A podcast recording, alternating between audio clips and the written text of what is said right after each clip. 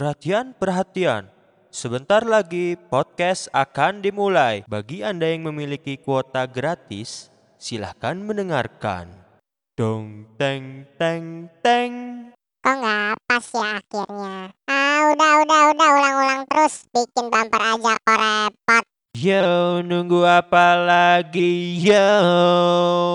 Hai guys, sebelum masuk ke topik pembahasan hari ini, gue mau ngasih tahu bahwa apa yang gue alami di episode 5 itu semuanya murni benar. Tidak dikurang-kurangkan ataupun dilebih-lebihkan. Hanya pembawaannya aja yang dibuat menjadi lebih dramatis aja gitu. Nah, karena episode 5 yang gue buat cukup memberikan respon positif, dan mendorong gue untuk membuat satu seri lagi yang berkaitan dengan COVID-19, jadi kali ini gue akan menelepon mantan teman SMA gue Nah nanti gue akan bertanya-tanya soal COVID-19 ke temen gue yang emang basic pekerjaannya itu adalah seorang dokter. Dia adalah Albert, tapi sering gue panggil dengan sebutan Engkong.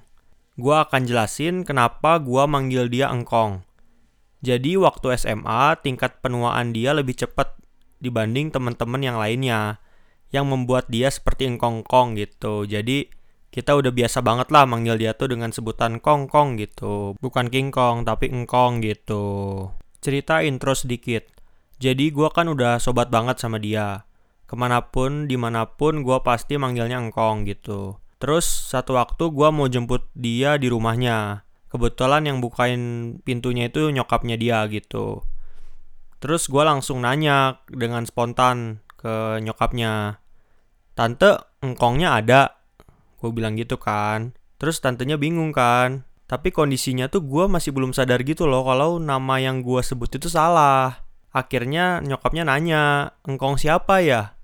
Nah dari situ gue mikir waduh berarti nih si Albert alias engkong itu gak ngefamiliarin nama sebutan dia yang biasa di SMA ke keluarganya gitu. Dari situ gue gak enak banget sama nyokapnya si engkong ini Nah itu cerita intro sedikit uh, tentang pengalaman gue dan Engkong. Langsung aja kita telepon Engkong sekarang.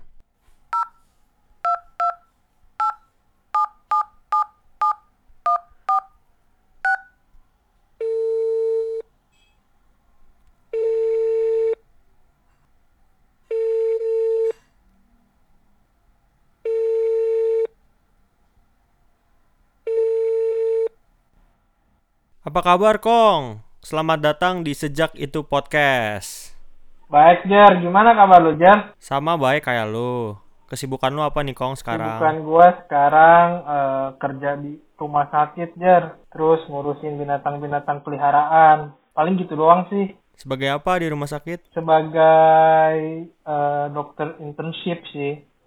Oh dokter tapi masih internship ya statusnya. Yo kayak kerja lapangan gitu kali ya. Oh jadi uh, by the way guys Albert atau yang sering gue panggil dengan nama Engkong ini adalah teman SMA gua. Eh SMP juga ya Kong ya? Iya dong. SMP dan SMA.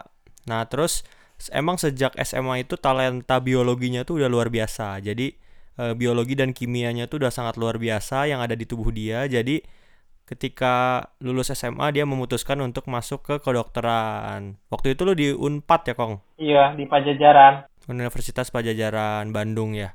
Eh, Jatinangor sih, Jar sebenarnya. Oh, sekarang uh, domisilinya Unpad di Jatinangor, Jatinangor ya, ya. Lebih dikenalnya sekarang. Bandung tuh hukum, setahu gua. Oh, oke okay, oke okay, oke. Okay.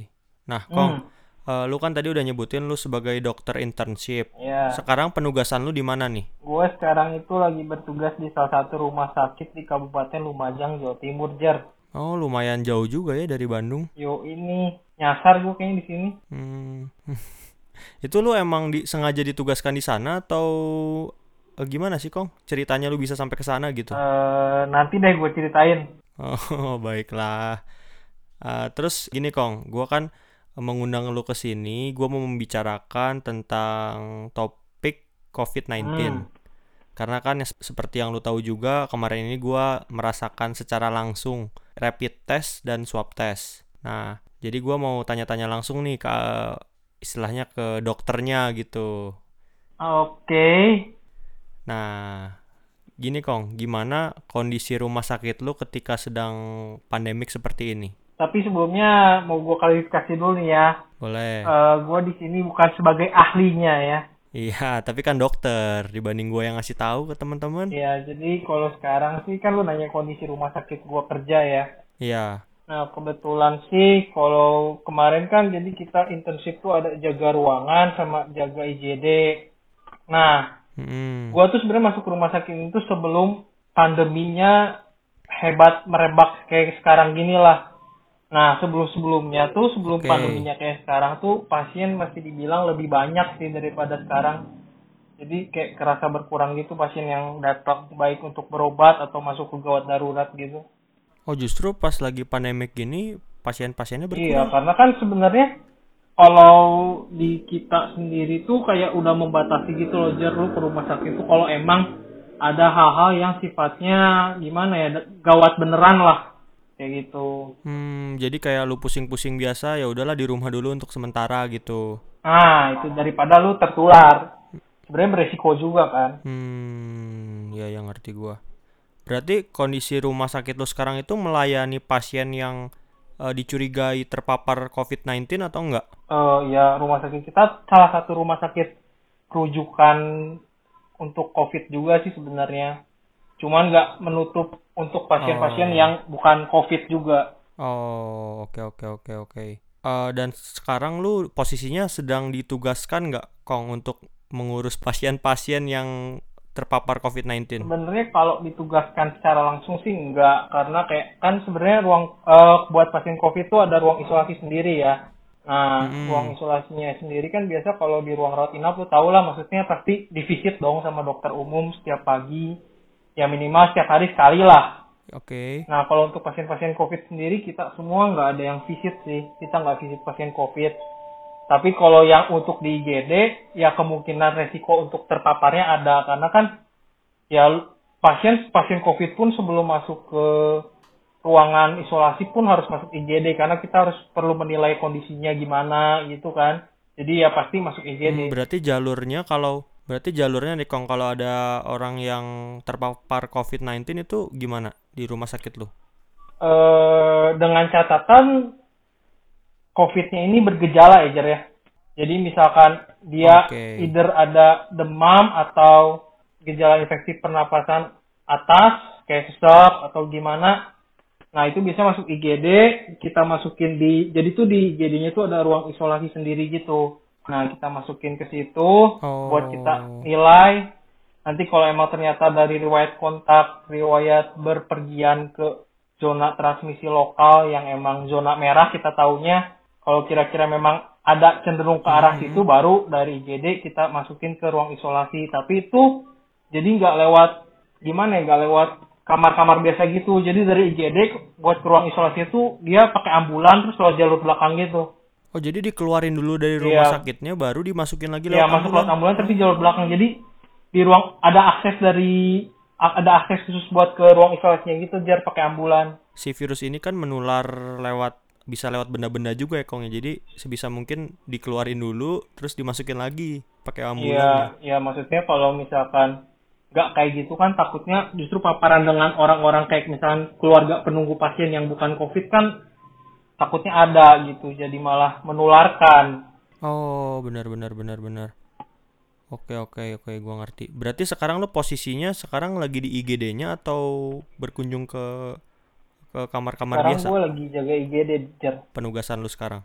Oh, berarti mungkin satu dua atau tiga empat lu pernah ngeliat dong orang yang udah bergejala gitu. Eh kemarin contohnya gue lagi jaga ada pasien anak-anak cewek itu tuh masuknya itu dengan kejang-kejang Jar. Iya kejang-kejang. Kejang-kejang? Ya maksudnya dengan kejang pun diagnosisnya banyak kan nggak. Justru kita nggak mengarah ke arah COVID. Kita kira pasiennya non COVID. Terus ya, karena kejang ya banyak penyebabnya Mm-mm. dan kalau COVID Betul. pun sendiri kan biasanya keluhannya demam dan eh, masalah pernapasan kan biasanya. Iya. Nah, kita nggak curiga itu pasien emang ternyata ada COVID-nya lah. Sampai ketika kita rujuk ke rumah sakit yang lebih tingkatnya lebih tinggi dari rumah sakit tempat gua kerja, di situ di apa rapid dan hasilnya positif ya itu kan paparan gak sih Berarti lucu juga ya, padahal sebenarnya kejang-kejang tuh tidak termasuk dari ciri-ciri penyakit COVID iya ya, Kong? harusnya kan enggak Hmm, bingung mungkin udah ber ini kali ya, udah berkembang jadi eh, si virusnya lebih kebal, terus dia nyiptain ciri-ciri yang istilahnya bukan yang biasa gitu. Eh, kemarin tuh pasiennya lebih curiga ke arah ada infeksi bakteri sih Jar dari pemeriksaan hasil laboratorium mungkin sebenarnya itu pasien ada juga COVID-nya cuman ketutupan sama infeksi bakterinya itu Oh, jadi lebih ke arah komplikasi ya, Kong ya, beberapa penyakit. ah jadi ya samar-samar gitu lah Mhm. Nah, terus gini, Kong. Banyak orang yang bilang di luar sana, corona, COVID, COVID-19, SARS-2. Nah, apa bedanya sih? Nah sebenarnya kalau coronavirus itu setahu gue ya gue baca dari literatur tuh sebenarnya itu coronavirus tuh payung besarnya aja Oh, kayak bapaknya gitu ya. di bawahnya coronavirus tuh ada empat genus kalau nggak salah salah satu itu beta coronavirus gitu nah si Hmm. beta coronavirus ini tuh salah satunya ya yang kita tahu SARS, MERS sama COVID ini kayak gitu sih sebenarnya kalau dari penamaannya sendiri Oh. awalnya itu kan eh, pertama kali dia ketemunya tuh Januari eh, tahun 2020 nih di Cina pertamanya tuh Hmm. dinamainnya tuh 2019 nCoV sama WHO. Nah, pas udah jadi pandemi kayak gini diganti nama jadi SARS-CoV-2 Hmm. atau kepanjangan itu Severe Acute Respiratory Syndrome Coronavirus 2. Kayak gitu, Jer. Hmm. Berarti sebenarnya nama akhirnya nama yang yang sekarang WHO akuin itu berarti SARS-2 ya, Kong ya, SARS-CoV-2. bukan COVID-19 ya? Ya sama aja sih COVID tuh COVID-19 tuh lebih ke, penyakit, ke penyakitnya gitu udah Jer. Coronavirus Disease 2019. Hmm. Oke oke oke oke. Jadi sebenarnya nih Kong, COVID-19 atau yang disebut SARS-2 itu merupakan virus apa sih? Ya virus corona. Virus ya, dia corona, virus oke. corona yang intinya adalah menyerang eh, menyerang salah satu dari tiga virus corona yang menyerang sistem pernapasan bagian bawah. Kayak gitu, Jer. Kenapa sih dia namanya corona? Hmm, ber- Kenapa namanya coronavirus? kenapa tuh? Karena jadi tuh ada kan di namanya patogen, patogen tuh kayak benda asing gitulah. Itu kan pasti punya antigen yang memicu tubuh kita bereaksi ibaratnya.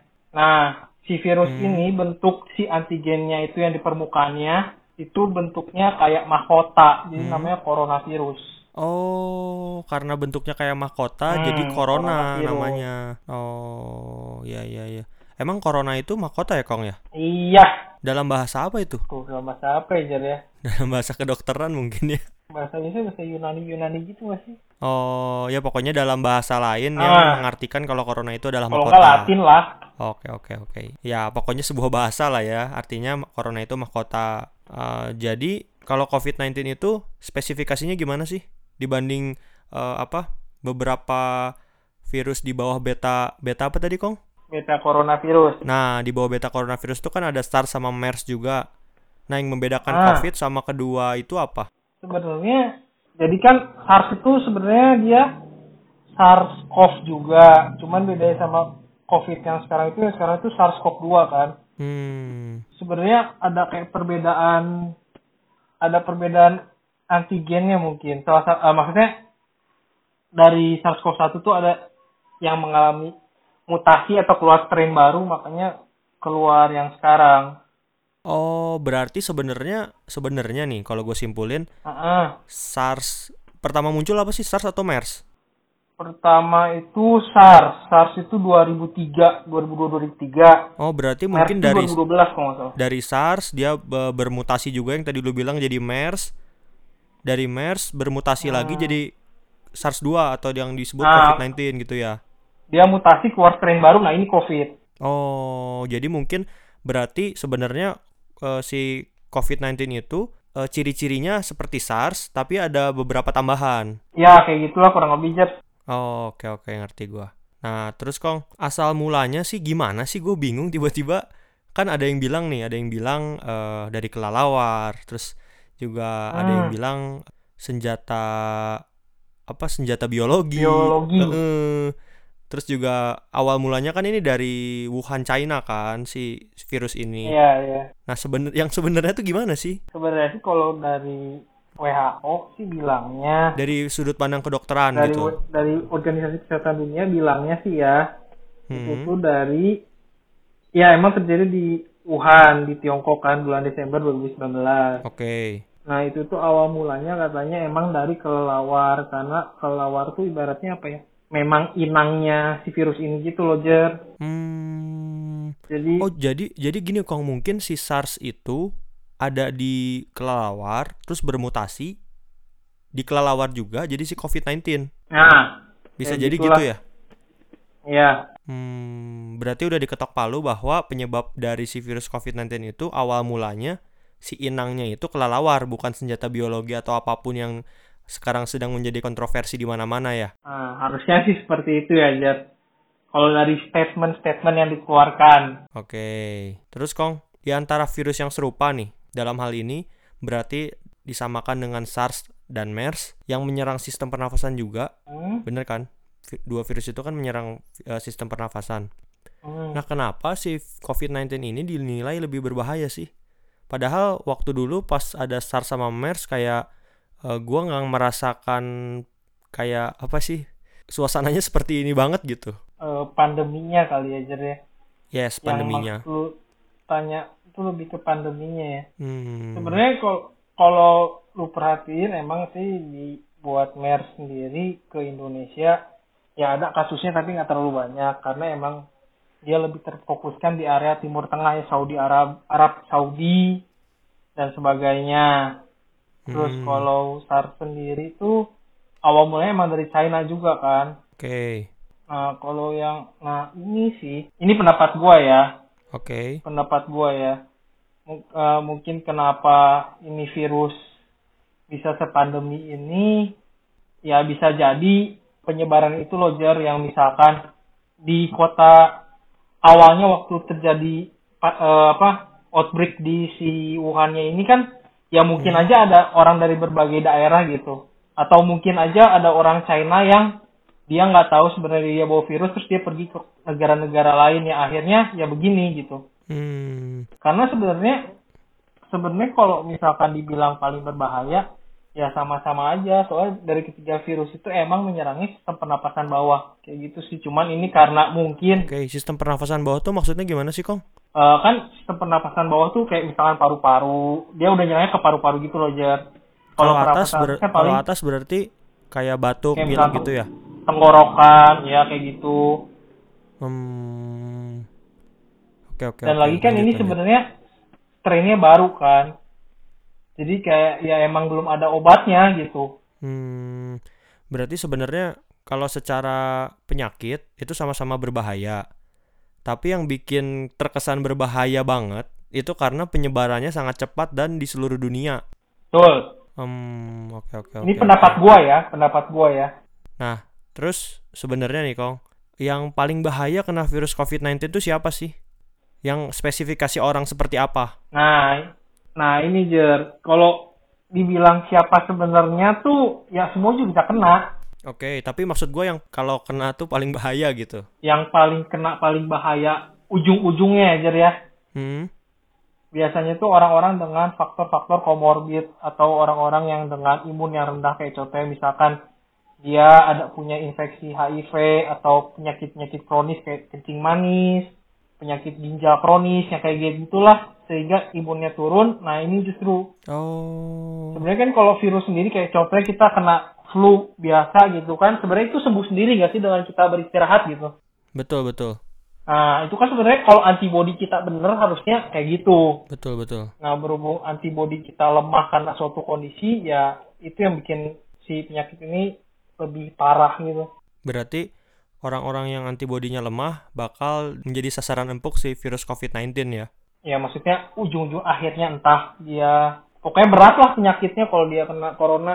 Hmm, bakal bakal sampai gue pernah tuh lihat video tuh yang orang sampai kayak yang sesek-sesek gitu, Kong.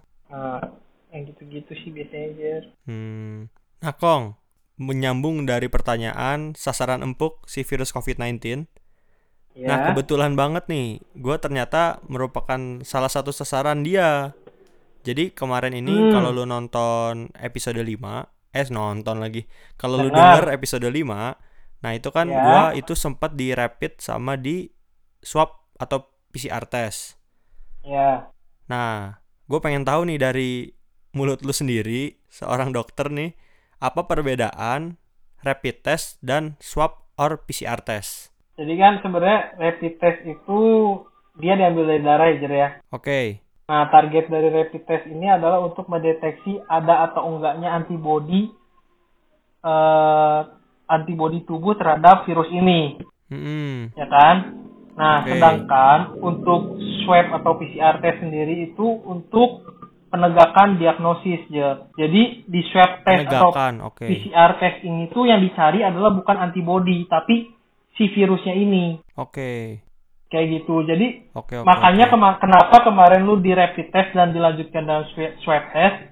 Karena dari hasil rapid Hmm. test di tubuh lu itu ada antibodi terhadap virus ini. Hmm, Maksudnya berarti, kalau berarti secara gimana gimana? berarti secara nggak langsung mengatakan kalau tubuh gua pernah didatangin si virus COVID-19. Nah, kayak gitu. Makanya si pahlawan-pahlawan gua itu yang akan menghadang si virus COVID-19 itu ada Ah. lagi berjaga, betul nggak? Ya, makanya terdeteksi di rapid test ini. Oh. Nah, oke, tapi-. Tapi ini kan sebenarnya rapid test ini disebut sebagai tes screening ya, Jar ya. Sedangkan untuk si swab atau PCR test ini tuh Mhm. untuk penegakan diagnosis. Nah, biasanya di pemeriksaan screening sendiri itu yaitu sensitivitasnya tinggi. Jadi bisa aja terjadi false positif. Maksudnya false positif, lu positif dari hasil pemeriksaan lu positif, tapi itu belum tentu itu infeksi COVID gitu. Karena ya seperti lu tahu coronavirus tuh nggak cuman COVID gitu. Bisa bisa aja ada kayak coronavirus yang lain yang emang cuma menyebabkan flu biasa kayak gitu. Jadi memang ada apa ya namanya peluang untuk terjadinya false positif kayak gitu. Em, berarti sebenarnya si rapid test ini bukan cuman menguji COVID-19, tapi seluruh family-nya si coronavirus. Nah bisa jadi ada cross reaksi kayak gitu sama coronavirus yang lain. Ya mungkin lu lagi terinfeksi coronavirus yang lain, terus pas lu diuji ternyata cross reaksi gitu. Oh, Nah, maka- sebenarnya emang si corona ini dari dulu udah ada kan, Kong? Si coronavirus itu udah beredar kan, cuman nggak nggak sehit si COVID-19 ini Iya, kan? karena ada beberapa coronavirus yang menyerangnya eh, sistem pernafasan bagian atas. Oh, jadi sebenarnya coronavirus yang bukan COVID-19 itu bisa aja menyebabkan kita pilek atau batuk gitu ya? Iya, tapi bukan untuk yang ini ya, Jer ya. Hmm. Bukan untuk yang Iya, iya, sekarang iya, ini. iya, iya. Terus kalau tadi swab test gimana penjelasannya? Ya kalau swab test sendiri kan sebenarnya itu nanti eh, lu kan kemarin diambil ibaratnya digosok-gosok gitu ya jari di hidung ya. Sakit woi, itu sakit banget sumpah. Aduh, gila, gila Ya, ngomong pokoknya- lagi, Kong. Pokoknya dia gimana caranya untuk membuktikan bahwa emang ternyata ada virus di saluran pernafasan lu gitu. Makanya dilakukan swab atau PCR test. Tapi kan kemarin hasilnya negatif ya emang berarti nggak ada virusnya Jer. Terus eh, kalau si swab test itu kenapa sih kok lama hasilnya keluarnya? Kalau rap- si rapid test kan satu hari keluar tuh hasilnya. Kenapa bisa selama itu sih dari apa pengujian swab test itu? Ya karena kan kalau eh, dari swab sendiri kan lu nggak bisa asal baca di semua tempat ada reagen yang pa- dipakai. Jadi untuk keluar hasilnya tuh nggak semudah kayak rapid yang lu tetesin di alat periksaan dan langsung keluar hasilnya kayak gitu aja dan ada tempat-tempat khusus gitu Oh. setahu gua. Kayak dikirim. Berarti kalau rapid test itu dari sampel darah lu hanya dites tetesin doang ke sebuah alat nanti langsung ke- ketahuan. Iya kayak gitu Jer. Nah, terus menurut lu nih hmm. Udah bagus belum sih metode yang ada di dunia mungkin ya dengan cara ngerapid dulu baru ngelakuin swab? ya Ada nggak sih metode yang maksud gue yang sekali jadi gitu kong? ya sih. Yang langsung tapi cepet juga gitu. Ya sejauh ini sih ini udah paling efisien nggak efisien gak sih maksudnya kayak ya lu secara waktu lebih singkat. ya maksudnya lu melakukan pemeriksaan diagnostik tuh karena emang ada indikasi gitu bahwa ini kayaknya orang emang terinfeksi gitu. Hmm, ya ya ya ya ya. Oh, sama ini mungkin secara harga ya kong ya, secara harga juga setahu gua swab test itu jauh lebih mahal. Harganya tuh bisa tiga kali lipat daripada rapid test ya. Eh, iya sih Jar, tapi rapid test tuh udah udah mahal sih menurut gua karena 300 ribu nggak sih? Harganya kalau nggak salah buat nge-rapid tuh Tapi kan kalau swab tuh jutaan setahu gua kan. iya tetap aja di rumah Maksud sakit gua maksud gua kalau misalkan semua orang di swab, maka secara biaya akan Iya. lebih mahal. tuh Ada potensi di mana orang yang nggak kena juga akan mengeluarkan biaya yang lebih mahal gitu. Betul. Padahal dia nggak kenapa-kenapa, makanya lebih baik di rapid dulu. Iya. Selain cepat dia juga murah juga kan secara biaya gitu. dan lagi lu lebih merasa enak nggak sih daripada saluran pernafasan lu dirojok-rojok pakai sikat Nah, terus apa istilah OTG dan kenapa bisa disebut sebagai OTG, Kong? OTG itu kan disebutnya sebagai orang yang tidak bergejala ya dok. Ya ya Jer ya. Jadi memang Gue belum jadi dokter, Kong. salah salah Oh, terus terus. jadi OTG itu kan orang tanpa gejala. Makanya disingkatnya OTG ya sebenarnya dia ada kontak dengan pasien yang sudah terkonfirmasi dengan COVID-19 tapi ya mungkin ini pendapat gua ya. Heeh. ya mungkin emang sebenarnya dia terinfeksi cuman imunnya kuat sehingga dia tidak menimbulkan gejala. Kayak contohnya di rumah sakit gue itu ada satu dokter bedah yang hasil rapidnya positif dan dia tidak menimbulkan gejala. Kayak gitu. Hmm, kar- berarti problemnya itu karena imunnya dia kuat, jadi nggak nggak ada gejala sama Hmm, sekali ya. dan menurut gue yang yang paling yang lebih bahaya untuk menularkan sih orang-orang kayak gini gak sih kayak lu sebenarnya lu membawa Iya, virus iya, ini iya. tapi lu tidak mengeluarkan gejala gitu dan lu kontak dengan Iya, iya, orang-orang jadi kan- lain seakan lu tidak memiliki virus ini gitu Iya, orang-orang lain juga slow pasti. Eh bro, apa Iya, kabar? makanya. Padahal eh, kalau ada tulisan mungkin ini tulisannya COVID-19 di bertukar-tukar bajunya. cipratan gitu nggak sih Jer kalau ngobrol Iya, makanya eh, apa OTG OTG itu sangat bahaya. Makanya ja- nggak boleh mudik kan kata pemerintah karena takutnya itu orang-orang yang OTG bertukar daerah nanti malah jadi daerah yang nggak kena malah jadi kena gitu. iya kurang lebih seperti itulah ibaratnya lu pembawa Hmm. ya dan menyebarkan gitu Nah terus gue pernah denger nih Ah, kalau si virus ini itu bisa hidup di benda mati ya dalam tempo beberapa jam. Ah, Hal itu tuh nggak masuk ke logika gua gitu. ya emang Kenapa bisa? Emang kalau gue baca dari literatur atau dari WHO, lu bisa baca sendiri, lu cari di Google WHO, nanti dia bakal ngejelasin Hmm. tentang corona, segala hal tentang coronavirus, mulai dari definisi, gejala, terus apa yang lu harus lakuin. Nah emang di situ emang dia nyebutin, jadi kayak contohnya tuh si coronavirus ini tuh bisa bertahan di permukaan yang bahannya plastik atau stainless steel itu dalam waktu 72 jam itu sekitar berapa hari sih? Berhari-hari nggak sih? Nah, terus kok kalau misalkan di tembaga itu kurang dari 4 jam dan kalau di kardus itu kurang dari 24 jam. Tapi kan eh, ya makanya dari sini tuh menunjukkan bahwa yang perlu lu perbaiki adalah pola hidup bersih dan sehat ya cuci tangan. Sebenarnya kalau virus namanya virus ya, virus tuh kan makanya dia bisa menyebar jadi banyak tuh emang butuh inang. Jadi dia masuk ke tubuh kita itu nanti dia masuk ke tubuh Berkembang untuk biak. berkembang biak ibaratnya lah kayak semacam membelah diri Ah. gitu Heeh. yang gampangnya kayak gitu sebelum nanti eh, menyebar ke orang-orang yang lain Oh. Iya iya iya ngerti gua ngerti. Berarti berarti sebenarnya jadi yang menyebabkan dia bisa hidup di benda mati itu apa sih? Em- emang spesifikasi virusnya tuh canggih gitu ya? ya maksudnya kan kalau dari ibaratnya gimana ya ini si virus tuh ada intinya terus dari Hmm. di- intinya itu misalnya kayak kita terus dia punya rumah nih lapisan luarnya nah pas itu biasanya harusnya Hmm. ada stabilitas tertentu misalkan temperatur berapa dia bisa rusak atau misalkan se keasaman sekian dia bisa rusak ya kalau emang seandainya Hmm. dia di tempat yang Membuat dia rusak, dia akan rusak. ah kayak gitu lah Jan Berarti selagi dia di tempat yang emang eh, spesifikasi virusnya bisa hidup, dia akan hidup berarti ya? hidup tapi tidak membelah diri ya maksudnya kan Oh, karena butuh inang nah buat membelah gitu diri ya dia bakal kan. bertahan di Oh, situ kalau oke, misal seandainya dia nggak punya tempat untuk membelah diri ya ujung-ujungnya dia akan hilang Hmm, bakal mati. ya Oke, oke, oke. apalagi kan Ah, sekarang trennya udah mulai disemprotin gitu kan lu sebelum kerja semprotin gitu Disinfektan kan? Iya iya iya iya iya. Nah, Kong, nah ini baru-baru ini nih gua Ya. baca berita viral banget. apa tuh Apa yang lu ketahui tentang herd immunity? ini apa yang gua ketahui ya Yes, Ah. yang lu sepengetahuan lu aja gitu. Jadi kalau yang gua tahu nih ya, gua sempat baca juga sih itu berita. Jadi kayak ibaratnya tuh lu kebal terhadap suatu penyakit karena lu pernah terinfeksi gitu. Jadi lu dibiarkan terinfeksi, nyampe tubuh lu membentuk antibodi, ya lu kebal gitu sama itu penyakit. Itu yang gua tahu. Tapi eh, kalau dari Hmm, literatur yang gue baca dari sebuah website gitu terpercaya sih lumayan. Itu tuh bilangnya kayak jadi ada sekelompok orang tertentu nih. Misalkan ibaratnya ada 10 orang hmm, yang divaksin. Tapi ini ngomongin yang divaksin ya.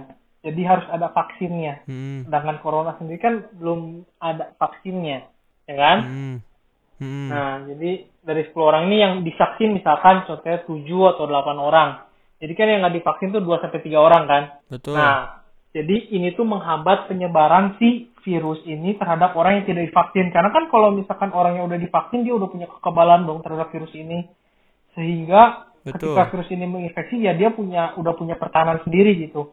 Kayak betul. gitu ibaratnya. Jadi dia mendapat pelindungan dari orang-orang yang sudah divaksin. Nah, masalahnya di corona ini tuh belum ada vaksinnya. Nah, terus kenapa muncul herd immunity kalau gitu? Aneh juga berarti. Ya intinya kalau itu tadi dengan vaksin ini lu memvaksin diri sendiri dengan infeksi tersebut gitu. Oh.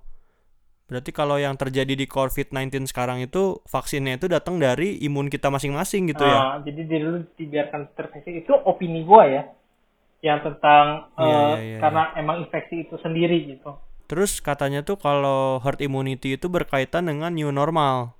Pernah dengar nggak lu? Ah, new Jadi normal. karena karena orang-orang eh, dibiarkan ya udahlah terinfeksi aja gitu. Hmm. Jadi katanya tuh kembali ke new normal. Apa tuh maksudnya new normal tuh, Kong? New normal yang gua tahu tuh new kan baru, normal tuh setahu gua normal nilai ya. Dan nilai nggak sih?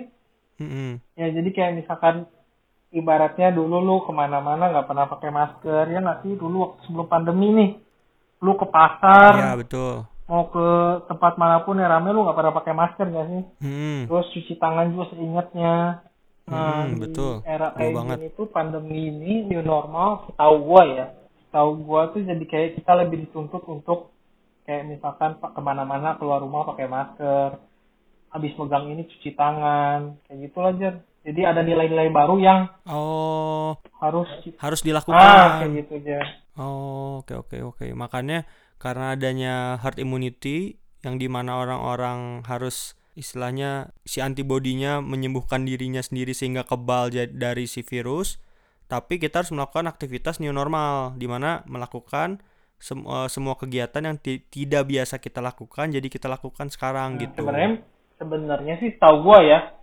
herd herd immunity ini sama new normal tuh bukan suatu hal yang merupakan sebab akibat gitu Jas. Hmm.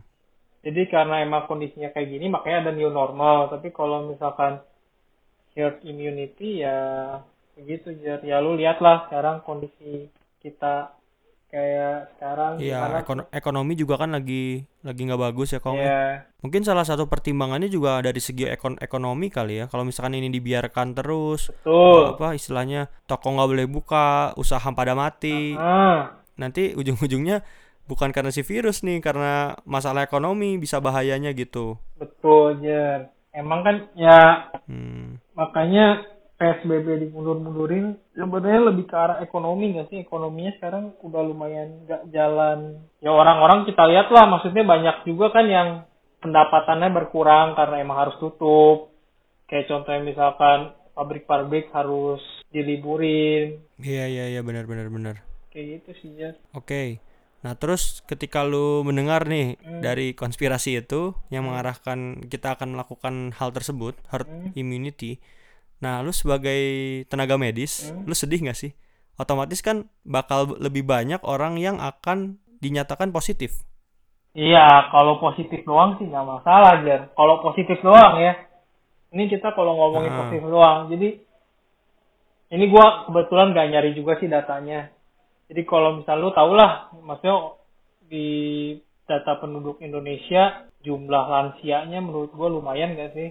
Lumayan banyak. Iya, iya Indonesia salah satu yang Ah, lumayan. terus dan lagi penyakit-penyakit yang kencing manis, yang kronik-kronik disease gitu lumayan banyak juga nggak sih? Betul. Nah kalau emang definisi yang herd immunity ini yang kita dibiarin untuk terinfeksi sehingga kita kebal terhadap penyakit tersebut, lu bisa bayangin nggak sih orang-orang yang dengan komorbid dibiarkan untuk terinfeksi? Hmm, berarti secara nggak langsung mengurangi akan mengurangi populasi juga ya, populasi yang Nah, orang-orang itu yang. Lansia dan udah punya yang tadi lu bilang ho- homorbid ya Kong ya? Iya komorbid. Gue pernah baca sih kalau Oh, untuk komorbid. Mm, kalau untuk herd immunity sendiri itu dia ada jumlah persenannya berapa persen orang harus terinfeksi gitu 70 atau berapa gue lupa dah pokoknya ya gitulah lu bisa membayangkan sendiri gak sih Berarti sebenarnya kalau hanya positif doang mah lu sebagai tenaga medis ya udahlah emang emang se- selama ini juga kan udah jadi tugas lu gitu buat melayani orang lain tapi lu nggak nggak merasa nggak enaknya tuh ketika lu ketahui kenyataannya bahwa banyaknya orang-orang yang mempu- memiliki penyakit bawaan yang menyerang imun dan para lansia juga. Nah, sementara kalau misalkan dibiarkan seperti ini akan ada kemungkinan ke arah ke kematian ya Kong. ya kayak gitulah ibaratnya Hmm. sebenarnya kalau Iya, positif iya, positif aja misalnya kayak contohnya nih lu ternyata kan kemarin rapidnya positif Hmm. lu kan tinggal isolasi di rumah aja 14 hari. Sebenarnya Iya. kan yang yang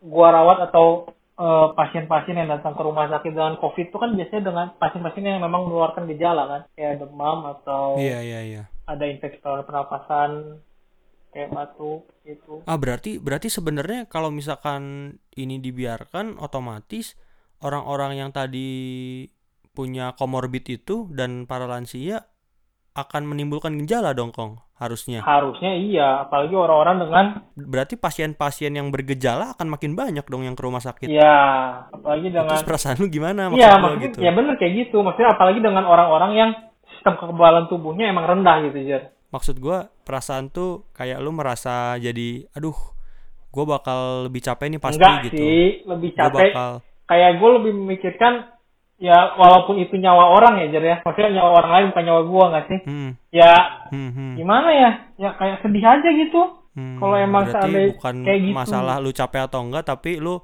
memikirkan ke depannya gitu. Kalau misalkan e, banyak orang yang harus meninggal, lu juga sebagai tenaga medis kayak sedih juga kan gitu. Hmm, Yang harusnya bisa lu selamatkan karena kondisi tertentu yang emang orangnya udah punya bawaan juga susah juga sebagai tenaga medis gitu ya kalau nggak ada vaksin. Nah, Kong, apa yang lu sarankan untuk orang-orang yang nggak terpapar virus COVID sebagai tenaga medis yang bekerja setiap hari untuk eh, mempertaruhkan nyawa orang gitu? yang disarankan Yes. biar orang nggak terpapar ya ya Iya. ya udah pasti itu mah isolasi diri aja di rumah diem gitu kan terus hindari berkerumun atau kontak ya kalau emang perlu kontak ya jaga jarak 1 meter terus ya pola hidup bersih dan sehat ikutin aja lah anjuran pemerintah itu kayaknya udah dibikin sedemikian rupa deh untuk mengurangi paparan Hmm. Pemerintah juga berkonsultasi sama pihak kedokteran kan eh, mereka memberikan ya istilahnya pastilah kan aturan-aturan yang seperti ngeluarin itu. kan yang ngeluarin juga kan orang kesehatan nggak sembarangan orang Oh, oke oke oke oke. Nah, terus nih Kong terakhir nih. Pesan lu sama orang-orang yang masih nggak matuhin aturan Hmm, berkaitan dengan pencegahan virus COVID. Gimana nih perasaan lu? pesan kan lu? Kok nanya Sorry, perasaan? pesan lu, pesan lu dan perasaan lu. Oh, perasaan gua ya gimana ya ya? Lu tahu gak sih? Ya lumayan sih karena di samping itu ada banyak orang apalagi tenaga medis yang mengorbankan nyawanya. Padahal dia nggak mau loh sebenarnya terpapar gak sih Iyalah mana, mana ada orang yang mau terpapar gak sih ya kayak contohnya Iya. kemarin aja ada lu tahu nggak yang perawat ada yang meninggal di Surabaya ya kalau nggak salah yang lagi hamil Heeh, Ya. nggak tahu gua. ya pokoknya ada lah terus banyak dan lagi kemarin kemarin udah banyak dokter yang berguguran gak sih Aha, nggak tahu Kayak- juga sih gua. iya pokoknya lumayan banyak lah Hmm. ya lumayan lumayan juga sih lumayan banyak ya maksudnya mereka mereka tuh sebenarnya kalau bisa dibilang ya nggak mau terpapar gak sih Iya, iya. Cuman kalau nggak bukan mereka ya siapa lagi gitu, gitu kan ibaratnya. Iya, karena Iya. tuntutan pekerjaan kan. Hmm, ya, ya gue sebagai salah satu dari mereka yang merupakan tenaga medis ya merasa gimana ya, eh Sedih, sedih. Kalau sedih bilang. prihatin jangan, sih, ya jangan sedih dan prihatin gitu gak sih di saat orang lain Iya, iya. mempertaruhkan nyawanya untuk ibaratnya bertarung dengan virus ini, Berjuang. lu dengan enak-enaknya ya tidak mematuhi aturan yang sudah dibuat gitu. Hmm, hmm, hmm, hmm. Terus kalau ya Iya, iya, Terus iya. kalau emang pesen gue sih buat orang-orang yang tidak yang dibilangnya melanggar ya berarti ya melanggar aturan kan Betul. ya pesan Ah, gue sih semoga kalian baik-baik saja dan sehat selalu terus jangan lupa ya sayang-sayang sama diri kalian karena harus ingat juga hidup cuma sekali kan kalau lu mati nggak ada tuh pilihan tuh continue atau nggak dila- dilanjut gitu game over nggak sih ya lu Bukan kayak game. Iya, bukan kayak game. Lu nggak bisa coba sekali lagi gitu kan. Bukan kayak lu Hmm, gosok hmm, hmm. undian coba sekali lagi gitu kan. Betul. Nah, jadi ya sayang-sayangilah hidup kalian yang cuma sekali. Kalau memang seandainya tidak penting-penting banget ya nggak usah dilakukan kayak gitu aja. Udah nih, apa gua tanya-tanya lu nya. Gue sih berdoa yang terbaik buat lu agar lu sebagai tenaga medis bisa sehat selalu Amin. dan menyelesaikan tugas lu sampai pandemik ini selesai. Amin. Gitu. Dan kita bisa ketemu abis itu. Yo, ya kurang lebih setahun lagi lah Jar. Iya. Nah, Ah. Kong, sebenarnya ada sesi yang sering gue bawain ngabar sama challenge. Yoi. Tapi rasanya nih di tengah ini juga kan judulnya tuh berkaitan dengan COVID-19 gitu. Ah. Masa sih gue mau ketawa-ketawa kan nggak mungkin, bener nggak? Ya, walaupun katanya ketawa bisa meningkatkan imun ya, Jar ya. Iya, tapi janganlah. Ya, Istilahnya ya. etis juga kan Ah. dilihat sama orang lain. Nah, jadi sesi ngabar sama challenge-nya nggak gue adain Oke, untuk kali ini. apa. Mungkin kita bisa ketemu nanti pas bahas reptil lu, kita adain sesi ngabar sama Boleh, challenge. jadwalkan aja, Jer. Nah, gua mau mengucapkan banyak banget terima kasih sama lu udah mau meluangkan waktu, udah mau diajak bareng podcast sama gua nih, Kong. Sama-sama. Di tengah kesibukan lu yang sedang berjuang memperjuangkan nyawa lu juga gitu untuk membasmi virus COVID-19 di Indonesia gitu.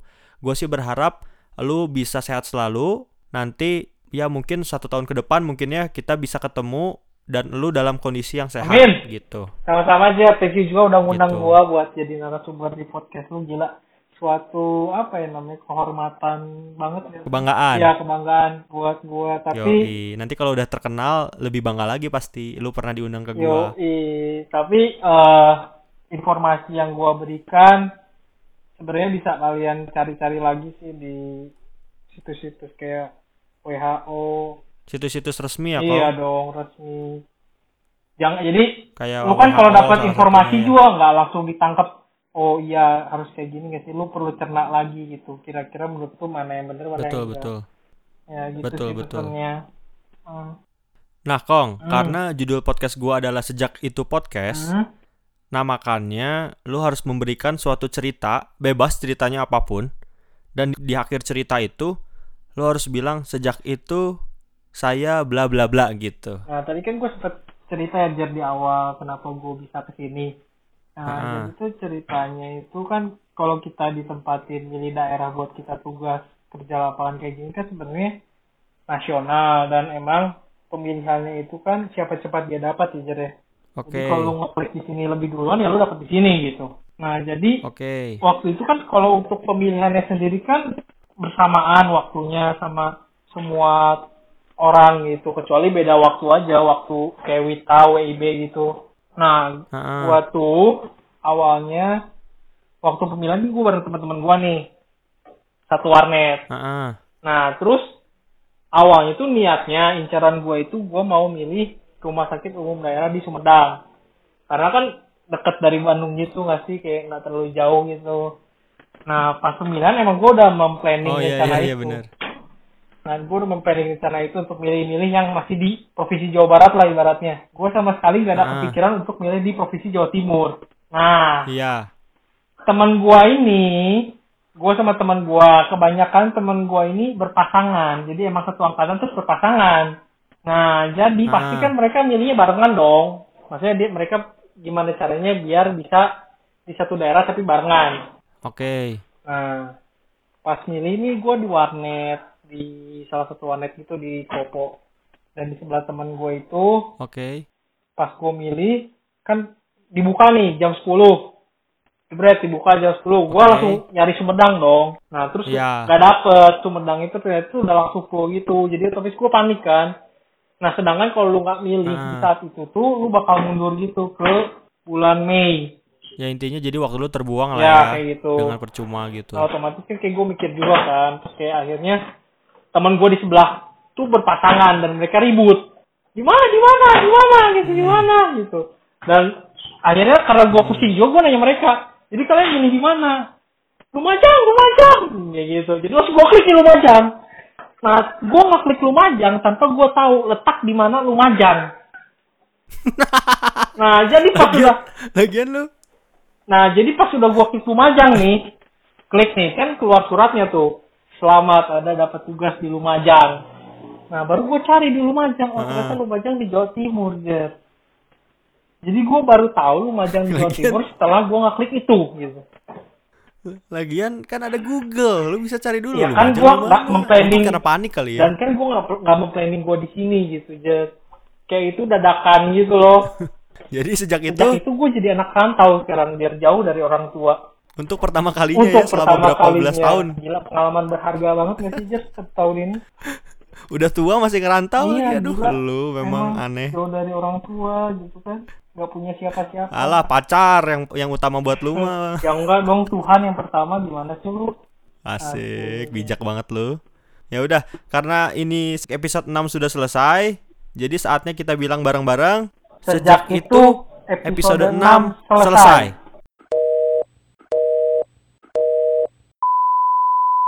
Nunggu apa lagi? Ini udah beres, tinggal dimatiin HP lu yo.